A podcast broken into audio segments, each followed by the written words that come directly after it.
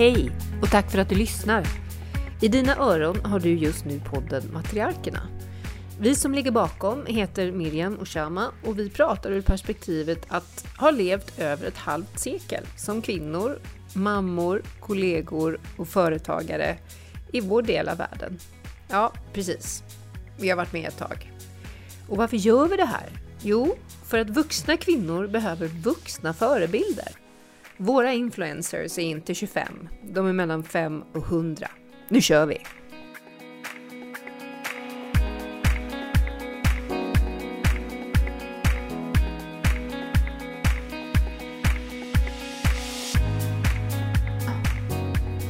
Så, äntligen! Nu poddar vi. Nu poddar vi igen. Igen. Äntligen in i garderoben. Mm. Vet du, det är perfekt dag. Eh, idag är första dagen det är svalt på hela sommaren. Ja. Och mulet. Mm. Och vi är ganska nöjda Vi med är det. väldigt nöjda med det. Mm. Har du haft bra sommar? Jag har haft en underbar sommar. Mm. Det har jag verkligen.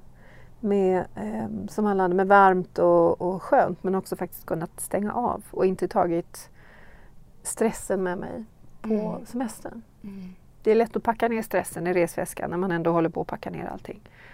Och har man förmånen att kunna komma iväg eh, så brukar det hjälpa. Men om man råkar packa ner stressen, den smiter ner i necessären eller i eh, bland underkläderna eller vad det nu är. Så eh, det krävs faktiskt en del motstånd för Mm. att klara av att lämna stressen hemma. Men vi behöver det. Vi måste, vi måste vara på en plats eller göra någonting tillräckligt länge för att nästan få lite tråkigt. Mm. Då kopplar vi Du av. har ju varit på resa. Jag har ju varit hemma. Mm. Och jag lever ju ett liv som inte innehåller någon stress alls. Hur lyckas du med det? Nej, men det är, jag, lyckas, jag lyckas så otroligt bra med det och det är för att mina dagar innehåller så lite saker.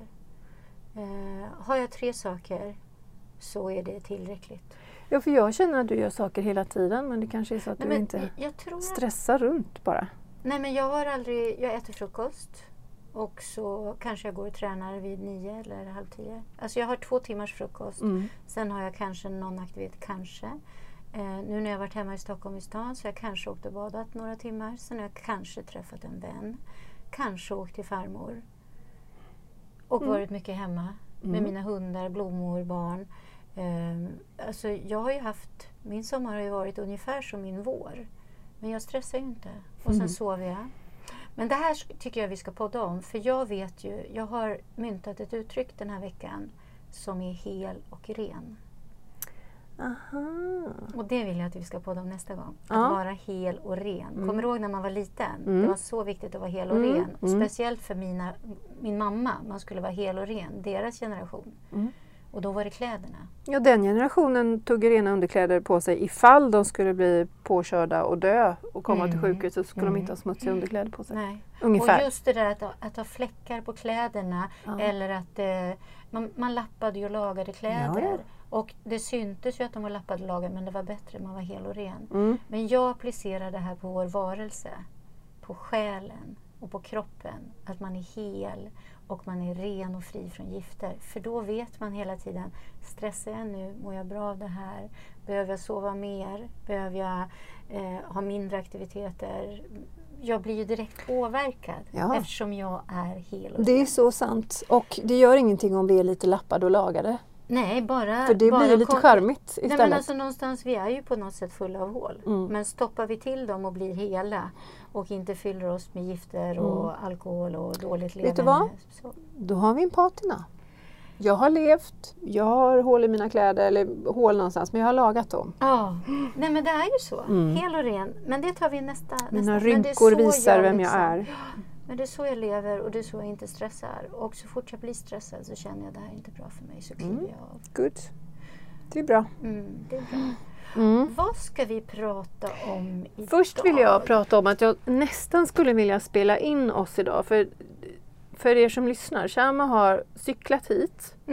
Ehm, trots att det var hyfsat svalt idag. Och kommer upp och eftersvettas lite. Så du sitter alltså poddar i skitcoola jeans, lite bell bottom och har slängt av dig tröjan och sitter nu med micken i bhn på något sätt. Och sladdarna går lite kors och tvärs för att de ska sitta still. Ja. Så det är, en, det är en rätt härlig syn kan jag säga. Och den är leopardmönstrad. Japp. Bara det är Mm. liksom. Men så här poddar vi i garderoben. Här kan det se ut underkläderna. Lite hur som helst. Ja, Jag, jag ser fram emot när vi ska göra video av våra Mm. poddar. mm, det blir kul. Det blir jätteroligt. Det blir kul. Jo, vad ska vi prata om idag? Jo, ehm, jag ville prata om right of, freedom of speech. Mm. Yttrandefrihet. Um, oförmågan att ställa frågor, vara nyfiken och utforska. Mm. Ehm, och det här drogs igång i morse ehm, när jag var inne på Instagram och tittade på ja, vad som har hänt. Jag har en, en, en vän, en god vän som är konstnär och hon hade lagt ut bilder på eh, ett självporträtt hon har gjort eh, som jag tycker är fantastiskt fint.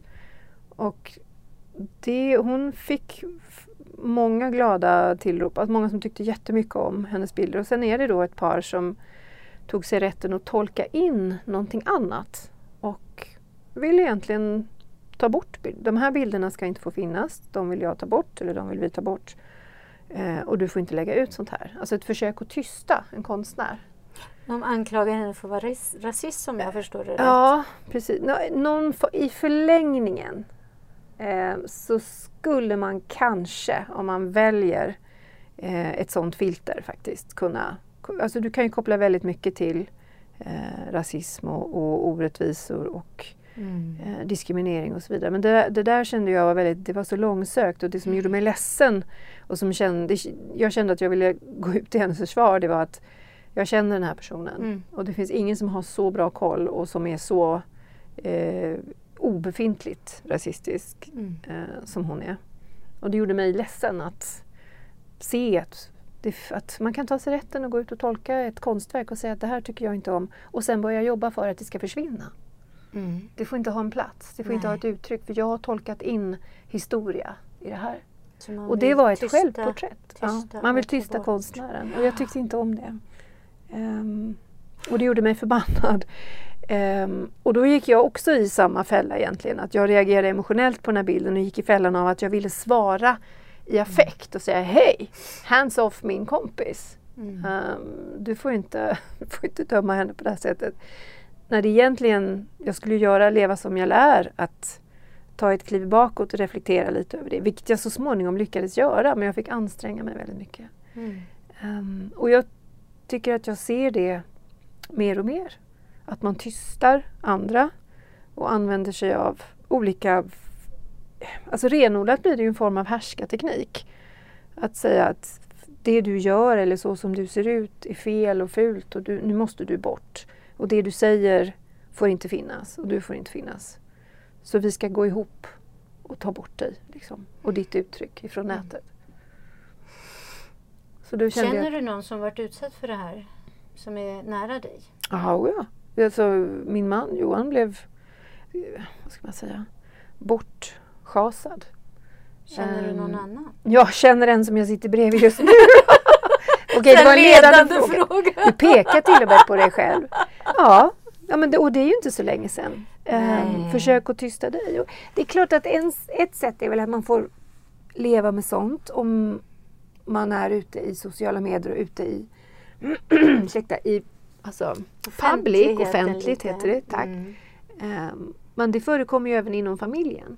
Mm. Och hur, tänker, hur ska vi tänka kring det? Jag har ju massa tankar. Jag tänker att du har också det. Och hur försvarar man sig rent fysiskt, alltså psykologiskt mot sånt och inte går under?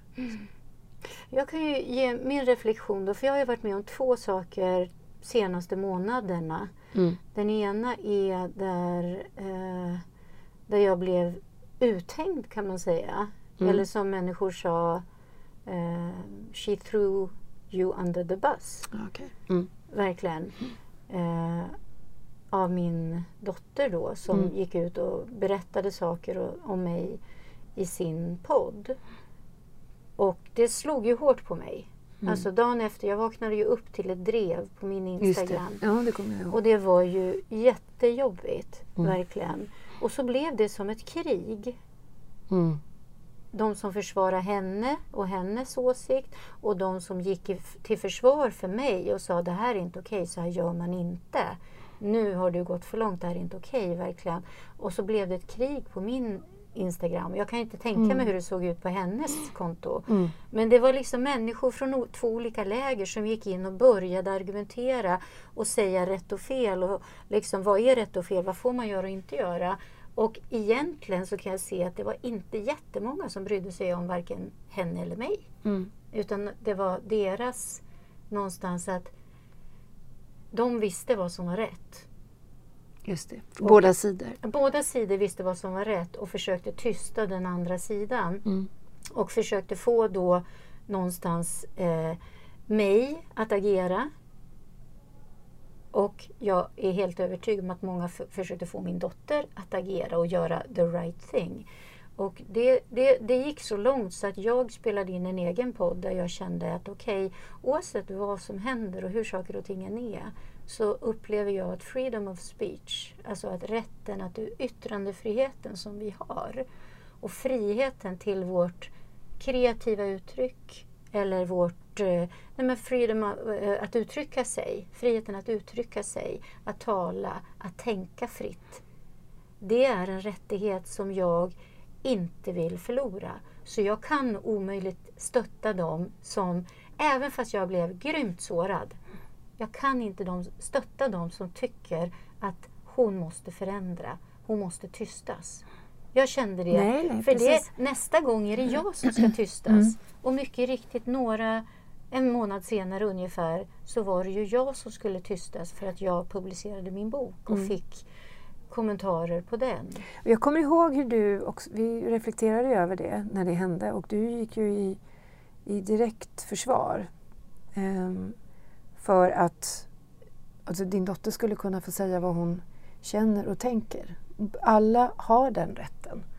Och du försvarade den rätten utåt. Och det som blev så knäppt, och det här är ju inte enda gången, jag har ju sett andra tillfällen när det här händer, att människor tar sig rätten att tolka in vad de anser vara rätt och fel. Och så, Mm. och så förs det en dialog utanför på något sätt, i ett annat forum.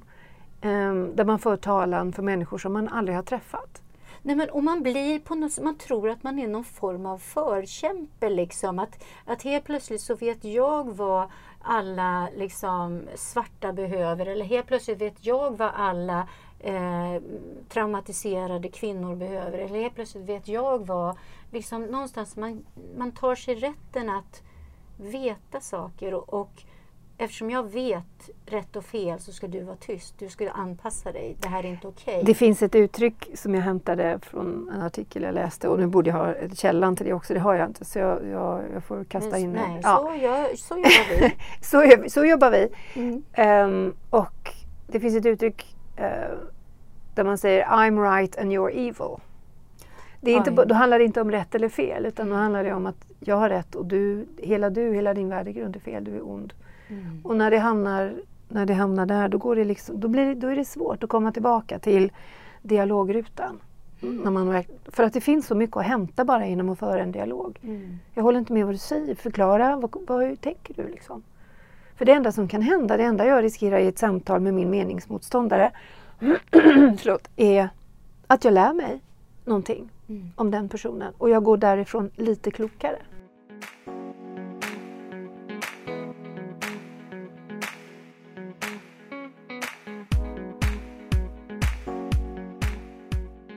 Väldigt klok man som jag träffade nu i veckan, han sa att hans pappa lärde honom tidigt att du ska umgås med människor som inte tycker som du.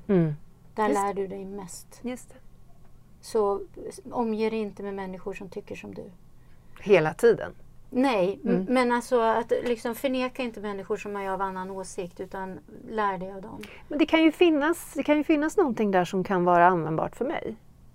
Ja. Jag har ändrat åsikt alltså bara de senaste 5-10 åren. Jag har ändrat åsikt flera gånger. Och det finns ju inget bättre än att ändra åsikt. Eller upptäcka att man har fel. Och vad jag tycker är obehagligt, vad jag tycker är mest obehagligt nu eh, i och med sociala medier, det är att det är så lätt att skapa, att gå ihop i ett gäng. Mm. Och skapa mobbing. Mobbing, och, ja. mobbing. Mm. För om man då ser det krasst, vad jag blev utsatt för, så var det ju regelrätt mobbing på min, mitt eget Instagramkonto. Mm. Du ska, du ska göra, du har gjort fel. Eh, dålig mamma. Mm. Eh, korrigera dig. Hur kunde du? Och så vidare. Och så tänker jag också, okej, de har lyssnat på någonting som är en uppfattning av någonting. Det är inte en sanning, för allting som vi upplever är ju personligt. Och sen uttrycker man sin personliga uppfattning och då blir det en sanning och så tar andra människor den sanningen och blåser upp den och skapar ett drev och hänger gemensamt ut en människa. Och det kan förgöra en människa. Mm. Det kan verkligen, jag kan känna, om inte jag hade det nätverk jag har, de vänner jag har, den så att säga helheten i mig som jag har, så hade det här knäckt mig. Och det är det som man inte tänker på, att när man attackerar, när man går in då som på din väns Instagram och säger så här får du inte göra, det här är fel, det här är fult. Då tänker man inte på att det här är en människa som uttrycker någonting och har en rätt att uttrycka någonting och som vi sen förgör. Mm. Ska man... Ja, det, är, det här är intressant alltså. För som konstnär tänker jag också så kan jag inte heller ta rätten ifrån betraktaren att reagera på mitt konstverk. Men det får inte sträcka sig så långt, tänker jag, att man försöker tysta någon. Det spelar ingen Nej. roll i vilket läger eh, en person försöker uttrycka sig. Ja, är det direkt kriminellt så är det ju det är en sak, men det är inte det vi pratar om nu. Vi, vi, vi pratar mer om, känner jag, eh, när människor tar sig rätten att tolka eh, ett konstverk och agera utifrån sin egen Ja, tolkning. och inte bara konstverk utan det är ju även att liksom, vad ska jag säga, det tryckta ordet, det, det talade ordet, eh, uttryckssätt, tankar, Mm. idéer. Och det står ju inskrivet i våra mänskliga rättigheter, jag tror det är artikel 19, att vår rättighet att uttrycka oss, den är liksom, det är en mänsklig rättighet. Mm. The freedom of eh, speech, eh, to express, to think, Mm. utan att vara rädd för konsekvenser eller liksom straff. Mm. Den rättigheten är. Sen finns det något som heter the do no harm principle, gör ingen skada-principen.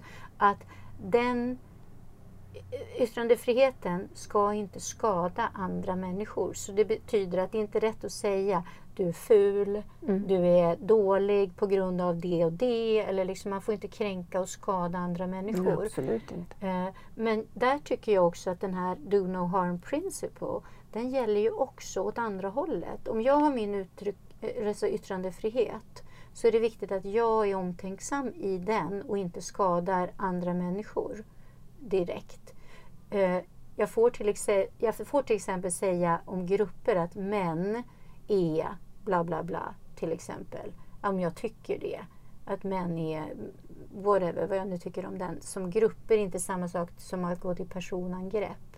För där är man inte utpekad på ett lika, vad ska jag säga, Mm. Mm. eh, om man inte är Ja, en då blir det minoritet. Ja.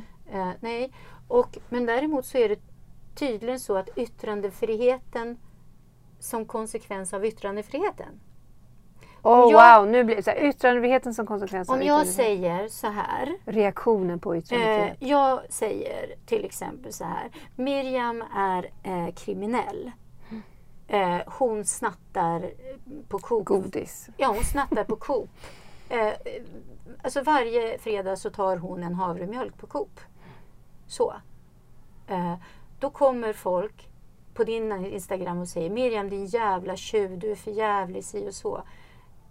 På den, Mm. där finns det ingen do no harm principle. Där är det ungefär som att de har rätt att säga, liksom, de har rätt att ta mina ord som en sanning och sen attackera dig. Ja, jag fattar. Förstår du? Mm. Att konsekvensen av min yttrandefrihet, som då blir en attack på dig, Mm. typ. Eh, att jag upplever att den här do no harm principle, den gäller ju all typ av yttrande. Liksom. Men där tänker inte folk att okej, om hon nu har delat det här så har vi fått information om henne. Då får vi gå till henne och hata på henne. Ja, du menar att vi Förstår använder du? det som en ursäkt? Vi använder det som en ursäkt att gå och publikt skapa drev och hata på någon. Och där tycker jag, det här har vi sett så mycket av, att någon person, en offentlig person, går ut med en så att säga sanning och så har man eh, 100 000 följare och de följarna går och hatar på den här stackars utsatta människan. Ja, jag fattar. Mm. Det finns en dimension till på det här. För jag, jag finns ser också, dimensioner, absolut. alltså. Det finns en sak som jag tänker på kring det här och det är också vad, vad händer då med människor eh, som inte kan behärska sig? The haters, säger vi då. Alltså de som uttrycker sig så. För, för mig blir det, alltså om en människa är, är hel och ren Mm. ehm, på insidan Mm. så tänker jag att det finns inte samma behov att gå ut och attackera andra. För jag, min gissning, och det kan jag ju säga då utan att ha pratat med en enda, men min, min föraning är att eh, jag mår inte själv bra på insidan.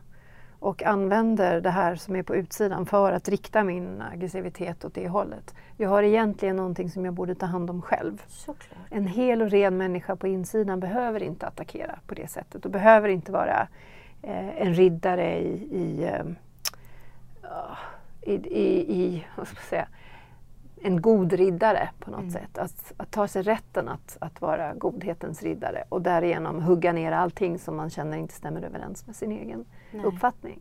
Så att det blir ju, kan det vara ett tecken på ehm, jag ska inte säga psykisk ohälsa för det är ett helt annat kapitel. Men inre demoner, inre frustrationer när du hakar på ett drev. För om du hakar att på ett sånt se- drev utan att själv reflektera över nu väljer jag sida. Mm. Eh, nu väljer jag att gå med här, nu väljer jag att gå med och tysta den här I den här personen, cancellera. I Ja. hat, nu, nu tar jag det här beslutet. Mm. Ehm, det är ett tecken på att det är inte, det finns ingen, det är inget lugn på insidan. Men jag kan säga så här, jag kan se tydligt och utan att göra mig till en bättre människa, för vi är alla människor, vi har alla våra problem eller demoner eller psykiska hälsa eller ohälsa. Eh, tack vare min helhet och renhet så kan jag se att de som hatade värst på mig, som var, uttryckte de hemskaste sakerna mot mig, som Mm. var nästan direkt attack liksom. Eh, de hade ju egna saker i sitt bagage med sina mammor eh, sin egen sårbarhet, sin egen utsatthet. Så jag kan ju säga att det, eh, vad ska jag säga, så att säga, utspelet eller den här podden, det väckte ju otroligt mycket smärta i andra unga kvinnor i samma situation. Och jag kan också känna att de som kom till mitt försvar och någonstans, jag behövde ju inte engagera mig här. Nej, du avstod ju att kommentera. För att det kom ju någon som skrev något Mm. otroligt kränkande eller attackerande till mig. Då kom det ju någon och försvarade mig. Mm. Så att de skötte ju sig själva där egentligen. Men där kan jag ju se att, att de på min sida upplevde jag som helare än de som angrep mig. För de var verkligen så här att okej, det här är din smärta och genom att projicera det på Shama så kommer du inte lösa dina egna problem. Mm. Det är liksom easy way out. Det är ju precis, det var ju den tanken jag hade. Ja, men det, Mm. och det är ju så. Jag menar, vi bär alla på sår och de kommer sig oftast till uttryckssätt som om man kan lära sig det, att ilska, aggression Mm. och attack, det är of, liksom ett uttryck på någon form av Ja, ja, smärta. absolut, absolut. Det är ett budskap inifrån den personen. Vissa gråter, bryter ihop, blir Ja. offer. Andra attackerar, försvarar sig eller liksom eh, slår. Mm. Men någonstans så är det ju ett uttryck för att jag mår inte riktigt bra. Jag har en smärta här. Det här triggar igång någonting Ja. i mig. Nu, och då är ju frågan, eller då får jag frågan, hur, är det så här nu? Liksom? Kan, eller kan vi göra någonting åt det? Nej men det är klart vi kan göra någonting. Jag, jag tror ju att jag eh, eh, för jag funderade ju länge, vad ska jag göra i det här? Ja, vad gjorde du? Nej men en del av mig vill ju säga fuck you all. Mm. Och en del av mig säger nej, du behöver inte jag säga det på din sida. Alla behöver inte tycka som du. Eh, en tredje säger ja, min dotter har trauma från sin barndom. Det vet jag. Ja, jag har eh, försökt göra mitt absolut bästa. Jag har sagt förlåt många gånger för många saker jag har känt att eh, liksom har varit absolut inte oförlåtligt men som jag vet att där, där det kanske har varit en missuppfattning som, som har gjort att hon har tagit mer skada än vad, vad egentligen var. För att vi båda missuppfattar en situation. Och, liksom, och jag, jag har verkligen gjort, du vet jag slutade dricka alkohol. Jag, jag gör ju mitt bästa för att vara en bra mamma och mormor. Um, men där jag kan känna att just det här eh, att dyka in i den här debatten och börja angripa själv och försvara mig. Och jag behöver ju bara försvara mig om jag känner mig direkt hotad. Mm. Och efter ett tag så inser jag att egentligen det här är ju hennes smärta som kommer fram. Och hon behöver den här supporten på sin sida. Eh, hon vill saker. Hon vill saker av mig. Och just nu kanske jag inte kan leverera det. Och jag har mitt och jag behöver jobba med mitt. Liksom. Men då spelade jag in den här podden där jag verkligen sa att jag uppskattar ert engagemang och jag uppskattar vår yttrandefrihet mer. Mm. Jag uppskattar rätten att uttrycka det som jag känner utan att bli straffad. Eh, och jag tycker att vi ska värna om den. Eh, sen är den här skada inte andra människor. Har man många följare så måste man fundera. Man måste eh, jag tror att det är jätteviktigt att förstå om man är en offentlig person, publik person eller har mycket följare på sociala medier så har man ett ansvar.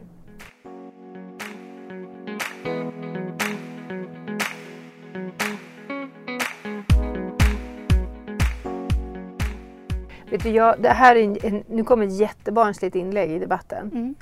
Bamse.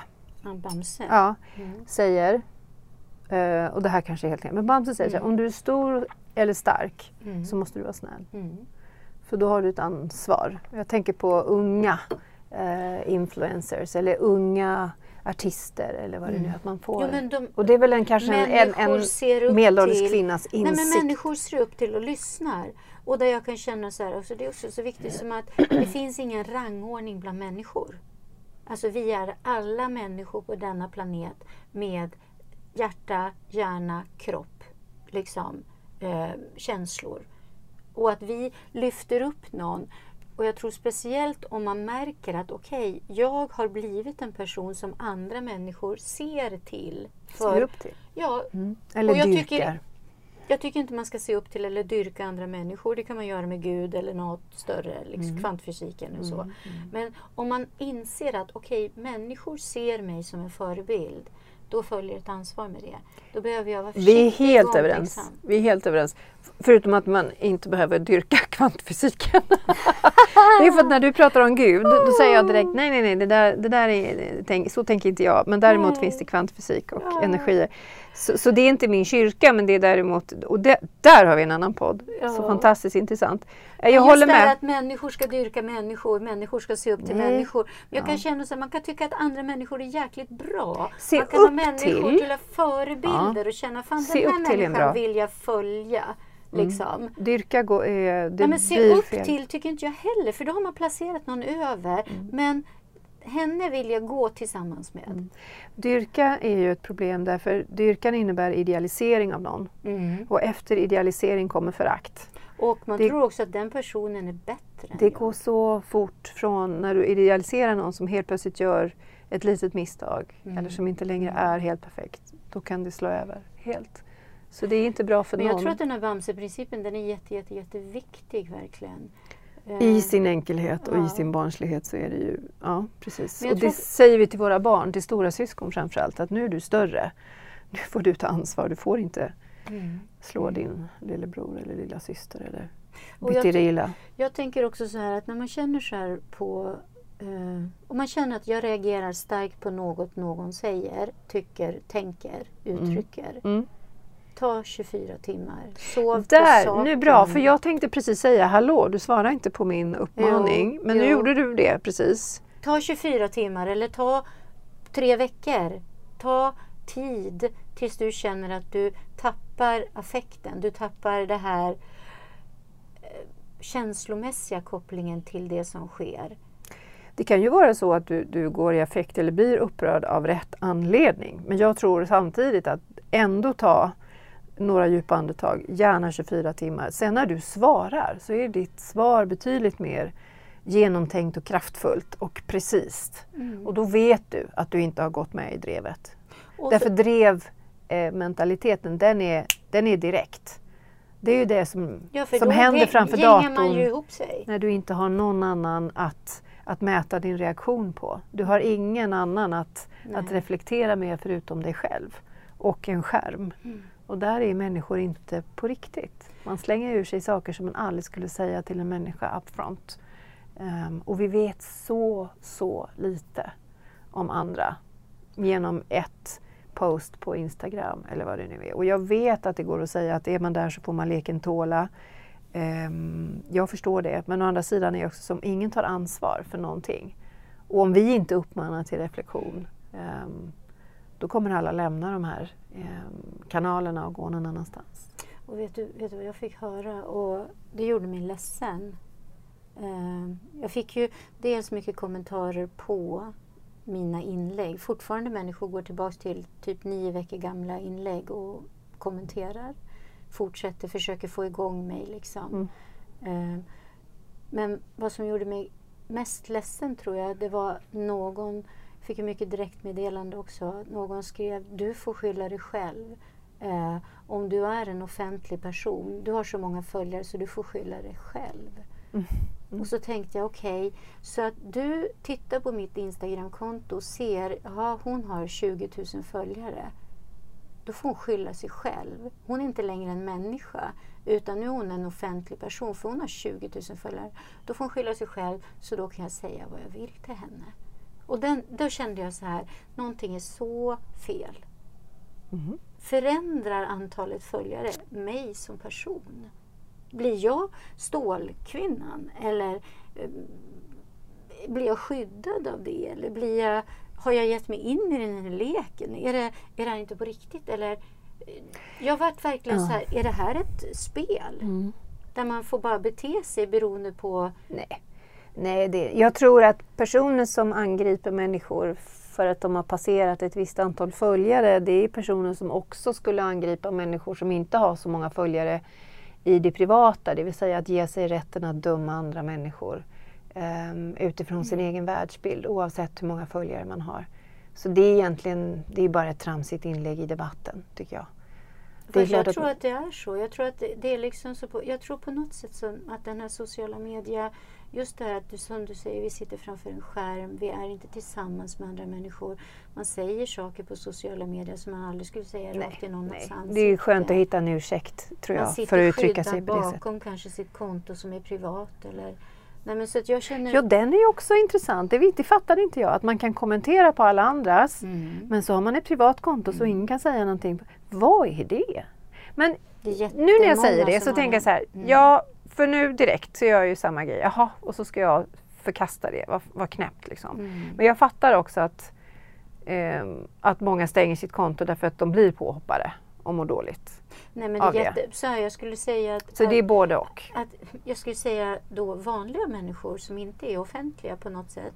Eh, som är på sociala medier och bara har sina vänner mm. som följare. Mm. Där, där, där, som jag har haft ja, där tidigare. Instagram avspeglar en sociala liv. Ja. De kontona är väldigt ofta privata. Mm. Mm. Då är man i sin lilla stängda sfär och det är mm. helt normalt och det är sunt och det är vettigt. Ja. Men det, det, det ledsamma är när en person inte är omtänksam och är skyddad bakom sin egen... Liksom. Mm. Men man kan alltid blocka människor. Jag har också börjat, jag har faktiskt börjat blocka människor nu. Vad skönt. Men jag tänker, vad kan vi göra liksom? Eller vad är våran... Eh, för, för om vi tittar på det här med förtal, det är också så... Jag vill bara, jag skulle, min, sådär, jag vill, min reaktion blir ju så, kanske inte så reflekterande men eller det här blir faktiskt en, en, en inte paradigm, kontrovers, paradox heter det, å ena mm. sidan. Mm. Um, att säga, men reflektera för i helvete mm. innan du... Mm. Och i, I och med att jag säger det här nu så har jag inte ens reflekterat själv över det uttrycket. Men mm. att tänka, jag kommer på mig själv att jag vill också ibland, bli, jag blir förbannad eller upprörd, bara hur kan man skriva så här? Så vill jag liksom säga mm. någonting tillbaka för att säga plats i korgen. Um, men allt oftare um, så tar jag en sväng, en kopp kaffe Mm. Eh, och så kommer jag tillbaka och så tänker jag, jag behöver inte kommentera alls överhuvudtaget på det här. För det är inget, folk skiter i vad jag tycker egentligen. Nej, men då måste man engagera sig i ja, allt. Men är det, nej, precis. Folk skiter egentligen i vad jag tycker. Men när, om det är viktigt för mig, eh, om någon går precis emot principer eller värderingar och attackerar en människa som, inte, liksom, som är oschysst. Då känns det som att jag vill inte ställa mig i, den, i det stora tysta havet. Nej. Jag vill inte simma omkring i tysta havet och låta saker och ting ske för att det inte berör just mig. Utan jag vill ställa mig upp på ett hyfsat moget sätt och säga, vet du vad? Dra inte in ideologi och politik i det här när du försöker tysta en konstnärs Mm. eh, uttryck och verk. Det är inte schysst. Och då ställer jag mig upp och säger, jag behöver inte attackera dig som person men det här tycker jag, det känns fel. Du vet det, det här uttrycket The only thing needed for evil to prevail is for enough good people to do nothing. Just det. Mm. Den tycker jag är så, så bra. Mm. För det är ju också så, för att ondska ska fortsätta så krävs det bara tillräckligt många bra, goda människor inte gör något. Så det är klart att om någon blir utsatt, där, där jag kan känna en otrolig tacksamhet till de som kommer till mitt försvar. Mm. Som tar min fight. Det är ju liksom, det, det här måste jag säga, det har ju varit det mest fantastiska. Eller det här andra som, som hände med min bok. När jag hade er och kunde direkt höra. Har jag kränkt någon? Har jag gjort fel? Är jag dålig? Och få er, er feedback. Mm. Och någonstans Jag känna- såg vad som hände med dig då, precis de första dagarna. Du bara du som svajade liksom. Men det är klart att jag blir Så liksom, mina ledsen. fötter slås ju undan. Mm. Att här kommer jag och vill göra någonting gott och så blir jag helt eh, cancellerad. Och så tänker jag att okej, är det sant? För den för, första reaktionen i mig, den där lilla flickan i mig, tänker ju att nu har jag gjort fel igen. Nu får jag inte vara med. Mm. Nu åker jag ut i kylan. Mm. Och sen åkte jag Nu ut i jag kylan. övergiven. Mm. Ja, sen åkte jag ut i kylan och helt plötsligt, och det här måste vi också podda om, den här kylan var helt plötsligt en frihet från ett fängelse. Mm. Och det var inte så kallt. Det var så jävla varmt. alltså liksom. Nej men så att ibland får det ju motsatt effekt. Ja, vi kanske inte alltid ska vara så rädda för motgång och svårigheter. Därför Nej. att fejsar vi upp dem, då finns det någonting annat på andra sidan. Och nu kommer vi till en jätteviktig punkt. Vad är det som hindrar oss att använda vår yttrandefrihet? Vad är det som ofta står emellan oss och att vi säger det vi tycker, tänker och känner? Jo, det är rädsla. Och det är rädsla för att om jag berättar som jag känner, om jag berättar som det är, om jag berättar det som har hänt, då kommer jag inte få vara med eller bli straffad. Skammad. Nej, men alltså Skam och straffen. rädsla. Mm. Det, här, det är därför det står i alltså, mänskliga rättigheterna. För att vi, den här rätten är så jäkla viktig. Och jag känner det, nu börjar jag nästan gråta, men jag känner den är så viktig ur vår läkande perspektiv. För någonstans har vi vuxit upp och blivit tystade. Mm. Du ska inte skrika, du ska inte säga, du ska vara en bra dotter, du ska göra si, du ska göra så, du får inte göra fel och du ska vara liten, du ska hålla dig tillbaka. Du så här. Mm. Vi har bara blivit så här krympta. Jag ser på dig nu hur viktigt du känner att det är. Ja, Verkligen. Men, verkligen. Och vi växer upp om att vi måste vara konforma liksom, till vad samhället först, liksom familjen tycker, sen vad samhället kräver, lärarna, jobben och så vidare. Och vi vågar inte uttrycka oss för vi är så rädda för att det blir konsekvenser. För vi fick konsekvenser när vi var små. Och jag känner vuxna människor lever med denna rädsla. Mm. Men Det är, det är bara att konstatera. Tar man sig friheten att vara sig själv, tar man sig friheten att säga vad man tycker och tänker och känner, så löper man risk Mm. att förlora människor. Och jag kan säga från djupet av mitt hjärta, det är värt det. Mm. Det är fan i mig värt det. Mm. Alla människor jag har förlorat sista åren, det är värt det. Mm. För jag har blivit hel. Du är en annan person nu än för bara Så jag fem år sedan. uppmuntrar, jag känner ju av den anledningen, jag Mm. uppmuntrar människor att uttrycka sig och vara sig själva och stå för det de tycker, tänker, sig, liksom känner och bara, bara liksom våga vara dig själv. Ja, du kanske förlorar människor. De kanske får en chock. Var fan kom det där ifrån? Men du bryter dig loss ur bojor. Ja. Det första som händer när man börjar tala hjärtat och stå kvar är ju att de som inte känslomässigt klarar av att höra det som du säger kommer att försöka trycka tillbaka dig igen fort för att slippa dela med sina egna känslor. Mm. Så att det räcker med, tänker jag, att uttrycka sig från hjärtat och stå kvar. Och som verkligen inte backa i det läget. Och här är det ju så viktigt, jag kom, alltså det här med att man har resurser. Runt omkring sig. Ja, du skriver ju det har- om din bok, ja. om det, jag vilka tänker, om resurser. inte Vad jag- är en resurs får du förklara. Du är en resurs. Ja, människor, vänner. Nej, men, men resurser är, vad ska jag säga, eh, resurser är allt För jag som tänker får först pengar oss... på banken men det är inte alls nej, det nej, det handlar nej, om. nej, nej, det kan vara det. Det kan vara det. Eh, för ibland kan det vara så att man eh, behöver ha pengar för att ta steg. Mm. Liksom. Och inte vara fången. Precis. Ja, att ta sig ur, kanske flytta, lämna ett sammanhang. Eller, men, men resurser är främst sånt som gör dig trygg, får dig att må bra, ger dig en känsla av lugn, harmoni. Och eh, för, för mig är ju resurser mina nära vänner. Eh, mina hundar är också en resurs. Att gosa ihop mig med dem. Mitt hem är en jättestor resurs. Mm. Den fristad jag har i hemmet. Naturen, havet är resurser. Mm. Allt som ger mig känsla av att det här, ett gym kan vara resurs. Mm. Liksom, det är olika för olika Allting människor. som får dig att må bra. Ja, men, men just det där att har man resurser, man blir starkare och man vågar växa. För, för risken är vad som händer. Det här är ju också den omedelbara risken som jag tänker när jag publicerar min bok. Jag har censurerat mig själv fyra gånger. Jag har bett andra läsa igenom. Finns det någonting som inte är omtänksamt som kan skada någon? Och jag har nej, så är det. Likfullt så blir människor omkring mig rädda och vill att jag ska dra tillbaka boken. Då känner jag så här att okej, Eller ändra i texten. och det första som händer i mig text. är ju att jag blir rädd Mm. och vill göra exakt det. Att när man tar ett sånt här stort steg som för mig då publicera en bok. Efter det så är risken jättestor direkt efter man tar sig luft och uttrycker det här vill inte jag, nu säger jag nej till dig. Men efter det så kommer det ofta en sån här skamattack eller en rädsloattack. Och då behöver man sina resurser. Precis. Det är då man behöver det här lilla, vad ska jag säga, gänget som säger nej, du stannar kvar. För det var ju det du sa. Okej, nu, nu blir de rädda. Det här är jobbigt för dem, men du stannar. Du är Det liksom... är bara stå, behöver inte göra någonting utåt, det är bara att stå kvar. ja. Precis. Så att jag tror att det är också att förstå att det här att, att man behöver också eh, muskler. Mm. Och i de musklerna, i resurserna, i att stå kvar kan också vara att ha empati för rädslan som, som är ett budskap utifrån det som pågår där och då i dem.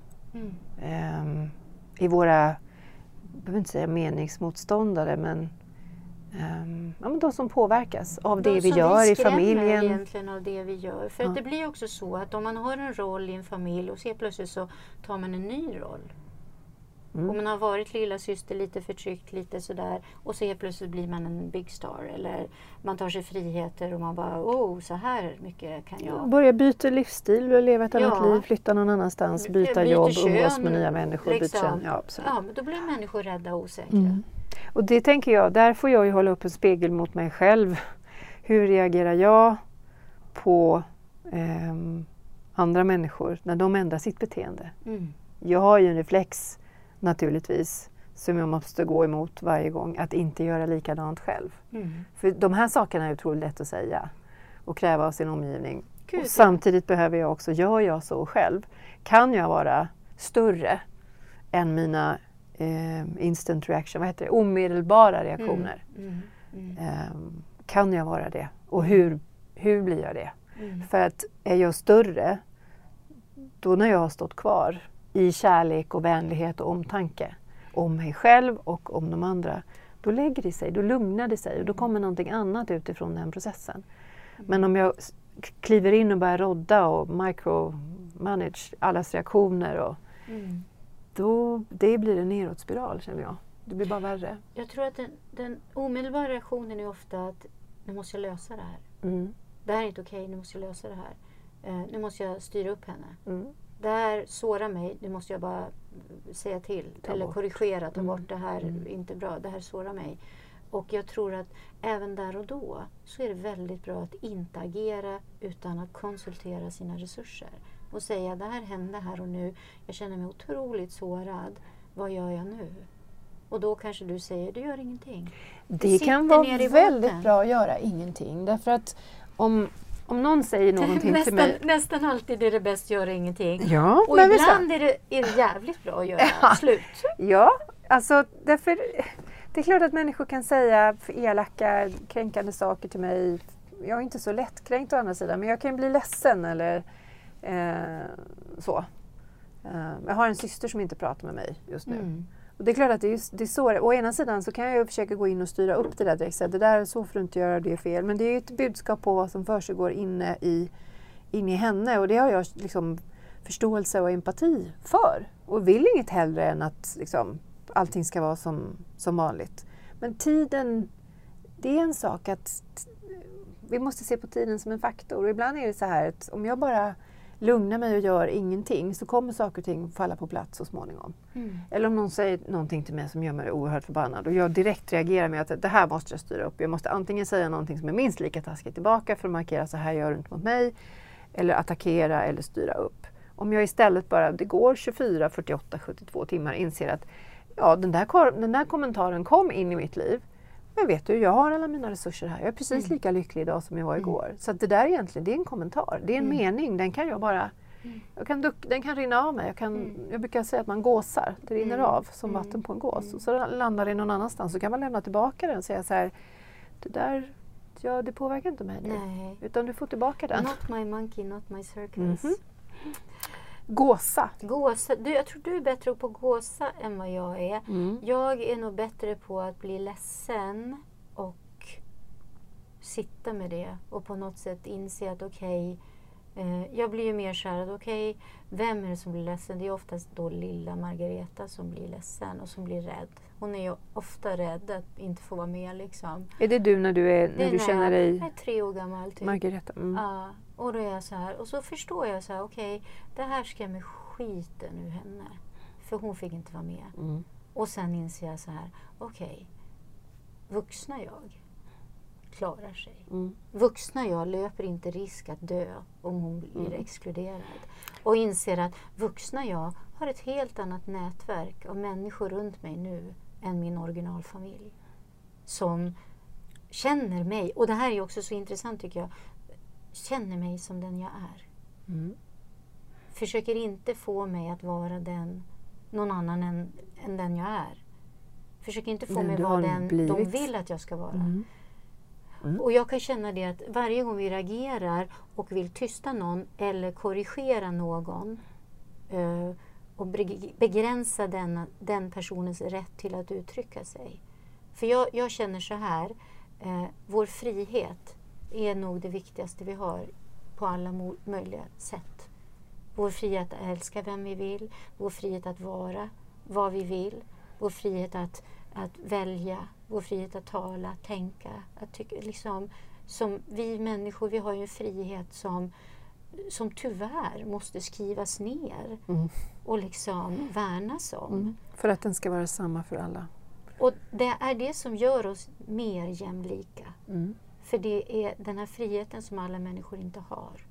Och att försöka sätta munkavel på dig och att begränsa din rörelsefrihet eller begränsa din möjlighet att växa och så vidare. Det är för mig, vi måste, vi måste arbeta med det. Och ett stort steg är ju verkligen att på sociala medier få försöka kommunicera det här budskapet att verkligen alla har rätt till sin åsikt. Och att uttrycka den utan att vara rädd. Mm. Och när vi attackerar och angriper någon för att den inte tycker, tänker, vill samma saker så är det en människa. Bakom. Män- vi är Mm, människor. mm. Det är inte ett Instagramkonto. Nej. Det är en människa. Instagram och... och Oavsett om hon heter typ Isabella Ja. Löwengrip eller Oprah Winfrey. It's a, it's a human, It's a human being. being. Alla är människor. Jag, jag tänker att det är också, det blir ju så knappt när vi, vi snabbt reagerar på människor eh, och meningar och ord och händelser i sociala medier som om det vore eh, hela bilden. Mm. Det är sån extremt Det pytteliten är en sån, det är liksom det vi ser Mm. på sociala medier och i någons liksom, det är ett ögonblicks, du Mm. vet, it's a drip in the ocean. Det är inte, definierar inte en person liksom. It's en droppe Mississippi.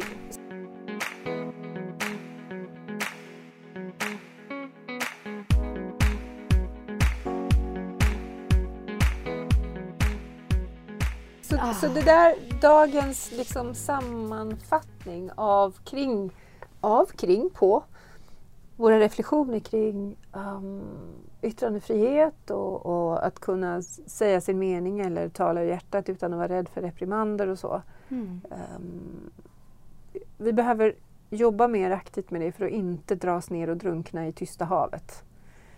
Och att som utsatt eh, gåsa eh, och fundera, se till att du har resurser mm. att ta dig igenom och att det finns någonting på andra sidan. Stå kvar.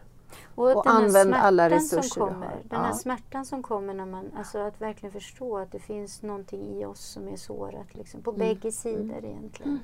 Alla går igenom smärta och det är precis en person som attackerar och beter, det är också någon som har smärta på insidan naturligtvis och inte harmonisk. Och till de som är för snabba med att kommentera eh, och härska och tysta eh, vill jag bara säga reflektera och se människan. Ta reda på hela bilden. Mm. Och jag känner också att när man ingår så att säga i en grupp av människor som eh, då har den likadan åsikt och den åsikten kanske uttrycker liksom någonting som, som är hat eller ilska eller liksom att, att man faktiskt mobbar. Att mm. vi har otroligt stor del av mobbing. Mm. Och jag tror att vi är så många som har varit mobbade som små. Och jag tror att tyvärr att väldigt många som ingår i det här som går in i de här större grupperna dreven liksom så. Det är sådana som har varit utsatta själva någon gång. Mm. Och man är lite tacksam att det är Tack gode gud att det inte är jag som Man står på rätt sida. Ja, man står rätt på rätt sida. Att det inte är jag som är hon som blir attackerad. Ja. Liksom. Så mm. att, ingår man i en grupp tycker jag, att man också ska ifrågasätta varför tycker jag att det är skönt att vara i den här gruppen? Varför ger det mig någon form av styrka att ta ställning mm. emot det här? Det är två saker jag tänker på nu. Det ena är att vi behöver vara försiktiga um, och inte hamna på fel sida. Det vill säga att aktivt försöka mobba och bekämpa och så blir vi helt plötsligt det vi försöker bekämpa. Mm. Jag försöker bekämpa mobbing och i och med att jag vill tysta andra att uttrycka sin åsikt så blir jag en mobbare som använder härskartekniker. Den linjen är hårfin och den kan vi kliva över utan att märka det. Men en reflektion kan råda bot på det. Mm. Och den andra biten är att det är så lätt att känna sig föraktfull om man inte är uppmärksam på det, dras med i det här. Därför mm. att du kan inte förändra det du föraktar. Och det här är mitt mantra, jag säger det om och om igen för det är så kraftfullt. Du kan inte förändra det du föraktar. Därför att det kapar länken till det du försöker förändra och gör dig helt hjälplös. Du kan inte ändra på något du hatar. Du måste på något sätt försöka förstå det först. Och, och du använda kan, du kan inte ändra andra människor. Du kan inte ändra på andra människor. Mm. Det är liksom någonstans också så här, vi, vi tror ju att vi genom att säga det är fel att bära blå jeansskjorta. Mm. Ja, men jag älskar, Som jag blå, gör idag. älskar mm. blå jeansskjorta. Ja men mm. det är fel Miriam, du är ute. Okej, okay. då ska jag liksom, nu ska jag göra dig osäker och så ska du byta liksom. Så här, men what's it to me? Mm. It's not my body. It's not my skjorta. It's not my skjorta. det låter liksom, ju som en fantastisk avslutning på liksom, vårt eh, filosoferande. Ja, styra upp vår omgivning mm. på något sätt. Mm. Men jag känner verkligen det här att, att, ju mer jag blir ju mer jag blir påhoppad eller ju mer jag blir liksom eh, andra människor blir angripna eller liksom ju mer sådana här stora drev och sådana grejer som händer. Liksom. Nu, jag börjar ifrågasätta hela metoo, alltihopa. Liksom, allt som är så här som bara wow, nu ska vi hata den, nu ska vi på den. Nu ska vi... Så bara tänker jag så här att okej, okay, eh, vi kommer bli ett samhälle där alla är helt livrädda. Mm. Att uttrycka saker, att vara saker. För man är så rädd att bli utsatt och utanför. Och det, vi, vi är fan uppvuxna ja. sånt. Ska vi fortsätta det i vuxenvärlden? Nej, jag, jag vill inte leva i det. Jag enough vill inte leva already. i den här världen. Precis. Nej, enough already. Ja. Och värna om. Och sen är det ju en sak som är jätteviktig från bägge sidor. Det är ju att man är omtänksam och snäll som du sa Bamse, liksom. Mm. att de som är publika och offentliga behöver vara omtänksamma och snälla. Jag kan ju kanske eller jag kan ju tänka att det hade varit snällt om mitt barn hade sagt är det här omtänksamt? Vad kommer det här bli för konsekvenser för min mamma? Mm. Liksom. Och samtidigt som jag ser, ja jag ser smärtan som kommer ut men just den här, måste jag säga det här nu? Måste jag gå in och kommentera det här nu? Är det snällt? Är det omtänksamt? Är det kärleksfullt? Är det den jag vill vara? Här och nu. Mm. Vill man vara något annat än snäll, omtänksam och kärleksfull? Jag tror Nej, inte det tror jag inte. Det tror jag inte. Och likväl som det andra är mänskligt um, så kan vi göra misstag ibland. Och reflektionen kan råda bot på att jag lärde mig någonting. Jag tyckte inte om den jag blev och jag lärde mig någonting av det. Ja. Och då växer Och jag det. tror också så här, varje gång som man säger eh, din jävla idiot, du är ful, du är dum i Mm. huvudet och hur kan du, vilket fult, liksom sådär. Så får man en bitter eftersmak efteråt. Och så känner man, gud jag skulle inte sagt det där. Mm. Och det man säger och uttrycker speciellt i skrift, liksom, det är där. Men finns det ånger så finns det gottgörelse och det finns förlåtelse. Ja. Det är det som också Och det är det som är så mänskliga. fantastiskt också. Ja. Att man kan säga förlåt, Mm. jag gjorde fel. Man kan gå du- till ja, gamla in... Det vore fantastiskt. Jag kan känna, gå jättegärna tillbaks till nio veckor gamla inlägg och säg förlåt. Ja. Jag är Mm. ledsen att jag Mm. attackerade dig. Eh, jag var helt uppslukad av mitt eget. Jag hamnade i en Mm. riktig sån här grop av det. Jag bara kände Gud. Jag gjorde så på en person som hoppade på mig, inte, inte offentligt men privat, eh, på Messenger. Att jag insåg att det här är inte, det, det är inte helt och rent. Det är någonting som är eh, Mm. knasigt här. Mm. Och förlät allting i förväg när jag insåg vart det var på väg. Mm. Och så att jag älskade kära vän, det här, Mm. jag, det här är det här missförstånd, jag förstår inte var det här kommer ifrån. Mm. Men ehm, jag förlåter dig för det här och jag förlåter dig för allt liksom, framåt. Mm. Och sen kunde jag känna frid. Mm. För att jag hade förlåtit redan. Och då Mm. rann det andra av. Blev, Kunde personen ta emot det? Nej, Nej. men det var för mig också. Mm. Och, och förhoppningsvis kan den personen det förr eller senare för det kommer från hjärtat. Det här ska Men- vi också prata om tänker jag. Just Mm. det här att förlåta. Att någonstans, jag förlåter dig. Finns det någonting att förlåta egentligen? Jag Mm. vet inte. Alltså, att säga förlåt är en sak. Men att säga jag förlåter dig, Mm. då sätter man sig lite över. Mm, ja, det gjorde jag. Ja.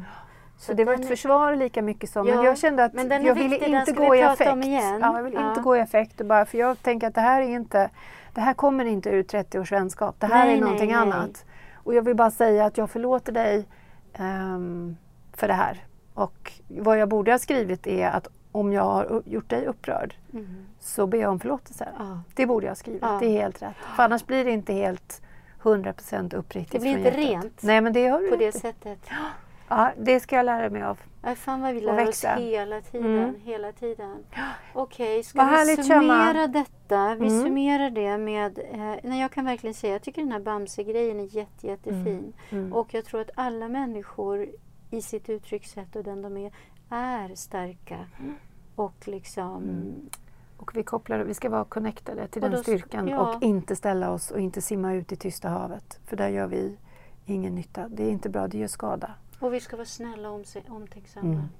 Alltså snälla Så gott vi kan. Ja, Vi gör vårt bästa. vi gör vårt bästa. Mm. Och kanske, eller att No verkligen känna, less. är man arg och upprörd, ta 24 timmar och fundera på om du fortfarande vill kommentera det du tänkte skriva just nu om 24 timmar. Om det är viktigt, gör det. Då kan du göra Ja. det, men ta ett dygn. Med dina resurser. Är, om du är i affekt, med dina resurser. Jag gillar att du skriver om dina resurser. Jag måste promota din bok sen, Shama. Den är helt fantastisk. Det får bli en annan Det podd. får bli en annan nu har vi podd. fem, sex ytterligare poddar Nej, att prata om. gud, Men till alla som har hängt med till så nu. här långt. Tusen tack för att ni lyssnar. Jag tycker det är fantastiskt om det är någon som vill höra på våra reflektioner och vad vi pratar om. Kanske går det att plocka ut någonting som är vettigt. Mm. Ehm, och om jag eller du eller vi har hjälpt någon att fatta ett beslut eller kunna hantera någonting ehm, så är det jättehäftigt. Mm. Och vi välkomnar alla tillbaka och lyssna på alla andra eh, funderingar vi kan ha. Och kom, finns det förslag eller funderingar på saker som ni skulle vilja att vi tar upp så är det bara att skicka ett DM på Insta på matriarkerna på vårt konto. Det blir vi jätte, jätteglada för. Och, så ska vi försöka vara lite mer frekventa nu. Mm. Eller hur? Ja. Även fast du börjar jobba Ja. Mycket snart. Ja. Och jag släpper min bok och hoppas ha fullt upp. Så ska vi lägga... Work a little harder. Work a little harder. Vi har, Mm. haft, vi har haft semester. Vi har haft semester. Och det har varit skönt. Mm. Tack för att du lyssnade. Helt underbart. Tusen. och att du tog dig tiden. Jag hoppas att vi hörs snart igen. Ha det så bra. Hej hej. Hej.